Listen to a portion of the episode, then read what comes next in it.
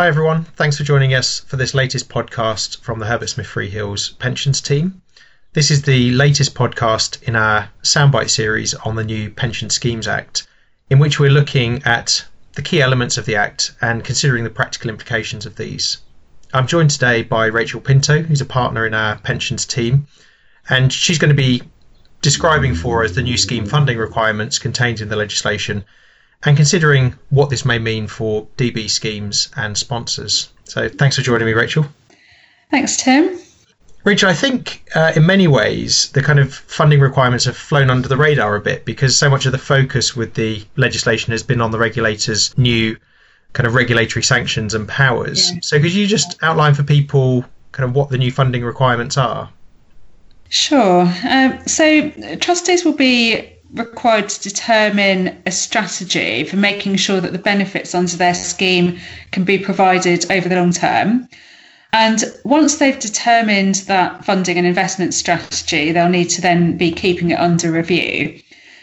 The strategy will need to specify the trustees' intended funding level for the scheme and also the investments that the trustees intend to hold, both as at what's referred to as the relevant date. Now, the meaning of relevant date will be set out in regulations. The regulator has indicated, though, that it expects schemes to hit their long term funding target by the time they're significantly mature, and it considers that to be when they reach peak cash flow. So we're expecting the regulations to reflect that. Trustees will generally have to agree their strategy with the scheme sponsoring employer and an important point to note is that once a scheme's funding and investment strategy has been set, its technical provisions will also have to be calculated in a way that's consistent with that strategy. And now it's not entirely clear from the legislation what that means, but we do understand that in its new funding code, the regulator will say that it expects the scheme's technical provisions to increase over time to ensure that the scheme's long term funding target is met.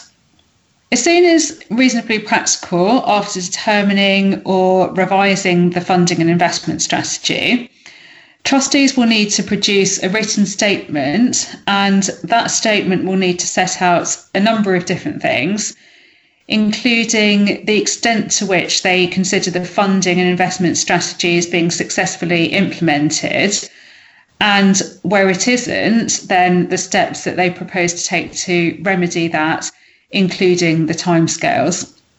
Then, secondly, they'll need to set out the main risks that the scheme faces in implementing the strategy and how the trustees intend to mitigate those risks. Then they'll also need to set out their reflections on any significant decisions that they've taken that are relevant to the scheme's funding and investment strategy and also any lessons that they've learned from that.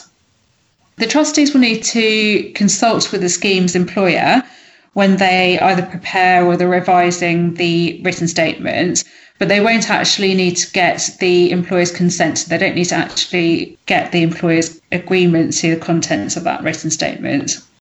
So it, it sounds like there's a number of new requirements that trustees of DB schemes need to be aware of and also sponsors. What do you think the practical impact of these are likely to be?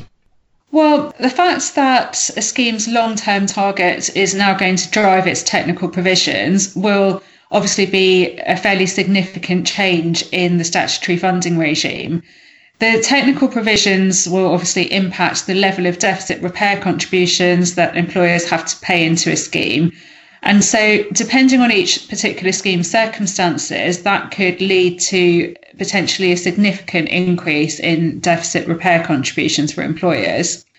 Then, in terms of the new twin track funding routes, as I mentioned, that could lead to a loss of flexibility for schemes because many might feel that they've got to try and push themselves into the fast track route either because that starts to be seen as the required standard, or because, particularly for smaller schemes or schemes that are less well funded, the costs of going through that bespoke process could well be seen as being unattractive and cumbersome.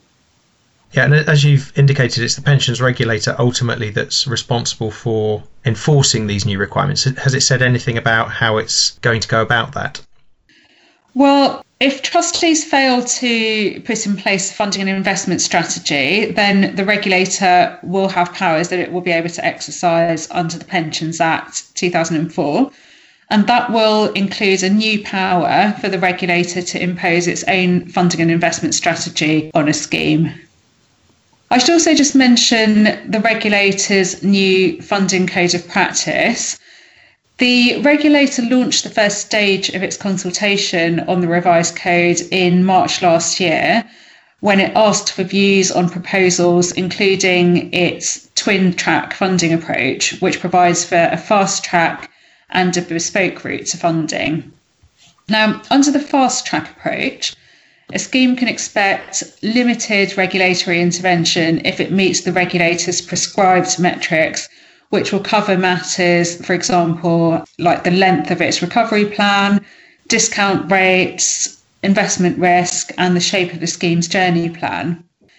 If trustees can't, or if they choose not to adopt the approach that the regulator has prescribed under the fast track route, then they will need to use what's called the bespoke route, and that will require them to actually justify their approach to the extent that their approach differs from the fast track, and also any additional risk that they intend their scheme to carry.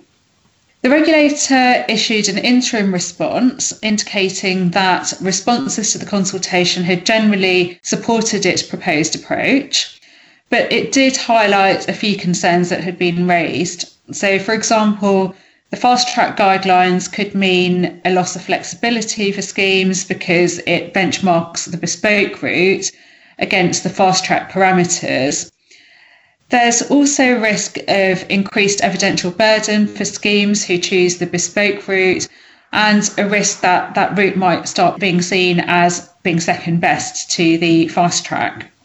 So the regulator is now considering the consultation responses and it says that it will be developing its fast track guidelines and that it will do that taking into account the economic conditions, including, for example, obviously the impact of COVID 19 on sponsors and schemes over the last year or so and beyond, and also the uncertain impact of, of Brexit that we still have. Okay.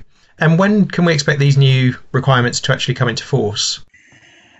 Well, the revised code of practice will be published for consultation after the DWP's consultation on the draft regulation has, has been published, and that's expected to be in the first part of this year. And that's to make sure that the code is consistent, of course, with the new legislation.